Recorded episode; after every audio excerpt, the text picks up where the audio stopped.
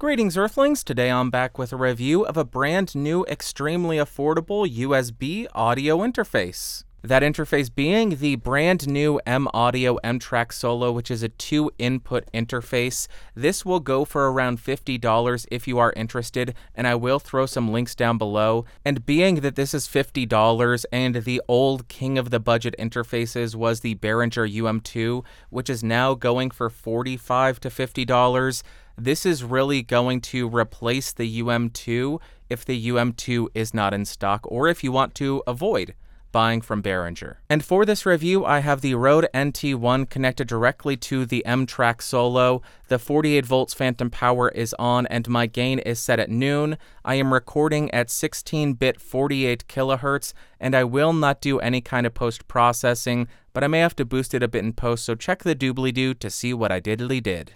And now let's talk about what comes in the box. Of course, you are going to get the interface, you will get the USB B to USB A cable, and you'll get a quick start guide as well as download cards for all of the supplemental software that comes with this thing. Then, as far as the build quality, it does leave a little bit to be desired, but given the price point and the other interfaces in this price range, I'm really not too surprised by it. It does have an all plastic build quality and feels rather cheap and hollow. The dials or knobs do have quite a bit of wobble to them, although the XLR port doesn't move around out of the ordinary. And I should also note that this interface is made in China if that at all matters to you. Then when we look at the top of the audio interface, we have two gain controls for input 1 and input 2.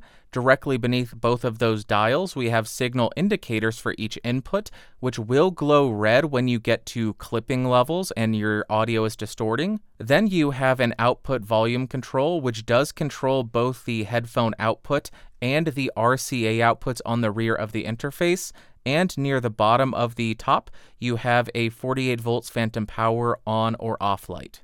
On the front of the interface, you'll find an XLR combination jack for either an XLR or a quarter inch input. You will also find a balanced quarter inch line input, which is input 2. On this input, there is a switch to go between line level and instrument level input. There is a 48 volts phantom power switch to turn on or off phantom power. You have the eighth inch headphone output, which does offer zero latency monitoring. And lastly, you have the output switch to turn on or off the zero latency monitoring in the headphones or the monitor outputs. And lastly, on the rear of the interface, you have the USB port to connect this to your computer, and you have a set of RCA outputs to connect this to your studio monitors, and you are able to send audio to both the RCA and the headphone output simultaneously. Then, as far as the specs, this audio interface only offers 16 bit up to 48 kilohertz. It has a max gain of plus 54 dB. It has an EIN of negative 128 dBA, a signal to noise ratio of 109 dBA, approximately 48 volts of phantom power. Here is the exact measurement. And here is the output specs if you're interested in this information. Now to really test out the preamps of the interface, I have the SM7B connected directly to the M-Track Solo. I do not have a cloud lifter, I do not have a Fethead. This is running direct into the interface. The gain is set just shy of 100%, and here is the level that I'm getting. I will, of course, be quiet so you can hear the noise, the preamp noise, while you're using the 7B.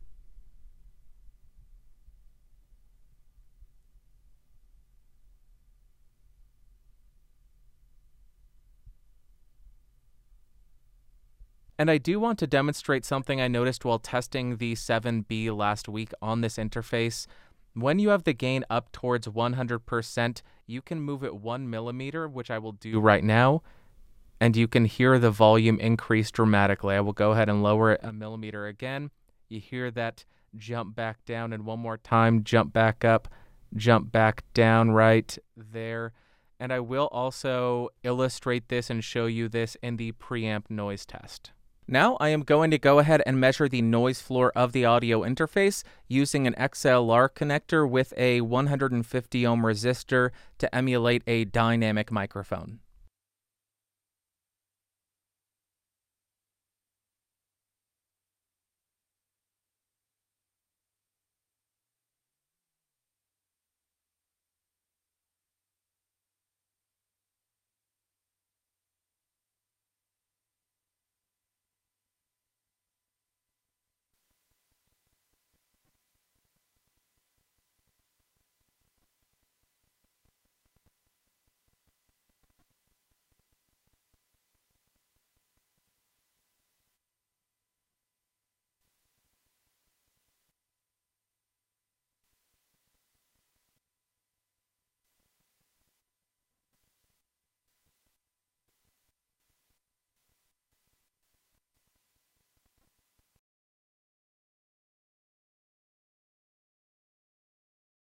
Now, with the sample rate set at 48 kHz and the I/O buffer size of 64 samples, we have a 9 millisecond round trip latency and a 4.5 millisecond output latency.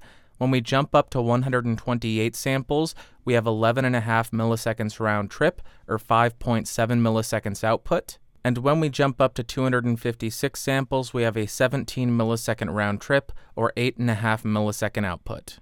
Now I'm going to go ahead and plug in my electric guitar and electric bass, play directly into the audio interface's instrument input. I will play the raw audio so you can hear how the DI input sounds. Then I will play a little bit of a full mix with some amp simulators in there as well.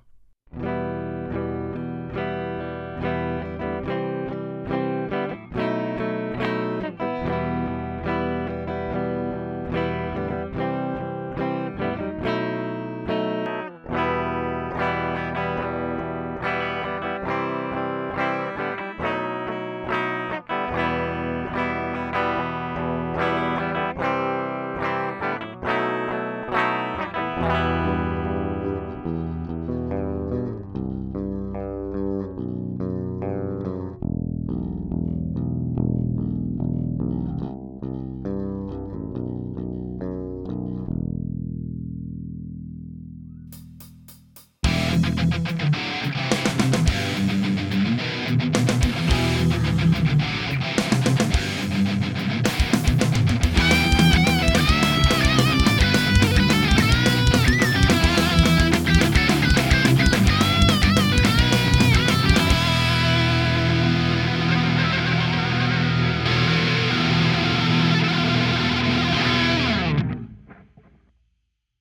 Now I want to very briefly talk about the headphone amp in this thing, and I will admit I don't do all the fancy measurements like JK over there. That's his bag. I just want to talk about the actual performance that I experienced. As far as the power, I found that the headphone amp was perfectly capable of driving even the Sennheiser HD650s while I was listening to computer playback. If I am listening to zero latency monitoring, it did get a little bit quiet in the HD650s, and it was increasingly more difficult to get a good mix between the zero latency monitoring and the computer playback. But just for computer playback, perfectly capable of driving even the difficult to drive 650s. I do also want to point out a quirk here. When you engage or disengage the direct monitoring, if you have any computer playback, there will be a variance in the volume. If you have something playing and you engage direct monitoring, that will lead to a decrease in the computer playback volume. But if you're on direct monitoring and you flip it off and you have something playing on the computer, that will lead to an increase in the volume that you hear in your headphones. I just want to point that out in case you notice that as well. Okay, $50 interfaces. This is a very underserved part of the market with one option so far, the Behringer UM2. But now that one has become two, which is a very good thing. And first up, in terms of pros, first off is the price. That is going to be the main selling point here. It's very difficult to get a good interface for 50 bucks, and this fits that bill. Also, I found that it was perfectly capable of driving even the SM7B. The DI instrument inputs worked flawlessly for the electric guitar and electric bass. Is it the best sounding? No, but it's perfectly usable for home recording. The latency on this thing is also very workable. I had no issues with that. And lastly, I love that they allow you to have line input on input 1 and input 2. On the prior King of the Budget, you just had instrument on channel 2 or mic and line on channel 1. This means if you have a stereo line level signal, you can run that into your computer with the M Track Solo. You weren't able to do that with the UM2. They didn't need to do that, but they did, and I think that's a really great addition. Then, as far as cons, I don't like that it had unbalanced RCA outputs for the monitor. The gain ramp up on the gain dial is very strange, and it seems like they were trying to cram in a few extra dB, even if it is or is not usable, just to add a little bit higher of a spec. Also, when I had the gain cranked up all the way, I did start to hear a little bit of digital interference, which is something that I typically hear on some more affordable USB mixers or USB sound cards. And lastly, this is more of a personal gripe, and I'm sure plenty of people will be thrilled about the eighth inch headphone output on the M Track Solo, but I am more of a fan of the quarter inch because it just feels a little bit more durable. And to wrap up, would I recommend the M Track Solo? Yes, I would. If you currently have something like the Behringer UM2, I don't think you need to upgrade. The improvements from the UM2 to the M Track Solo are marginal, but I do think the M Track Solo is an improvement. So if you're in the market and you're shopping around and you have the option of the Behringer UM2 or the M Track Solo, I would lean towards the M Track Solo. As I mentioned earlier, I like that they included a second line level input, so if you have a stereo line level signal, you can capture that with the M Track Solo.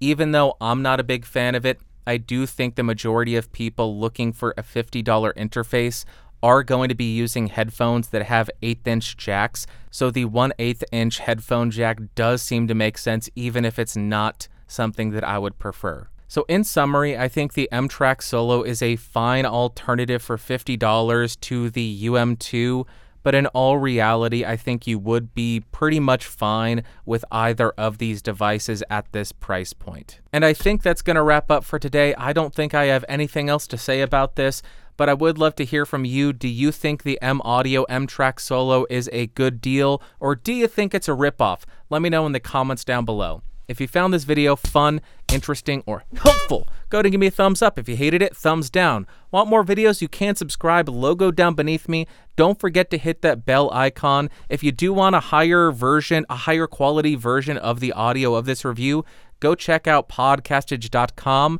and if you want to support the channel and become one of these amazing people over here, you can do so. Click that join button, join at the $5 tier or higher. It really does help me continue to bring you these videos. So until next time, thank you so much for watching. Thank you so much for listening. I love you all. I'll talk to you later. Bye.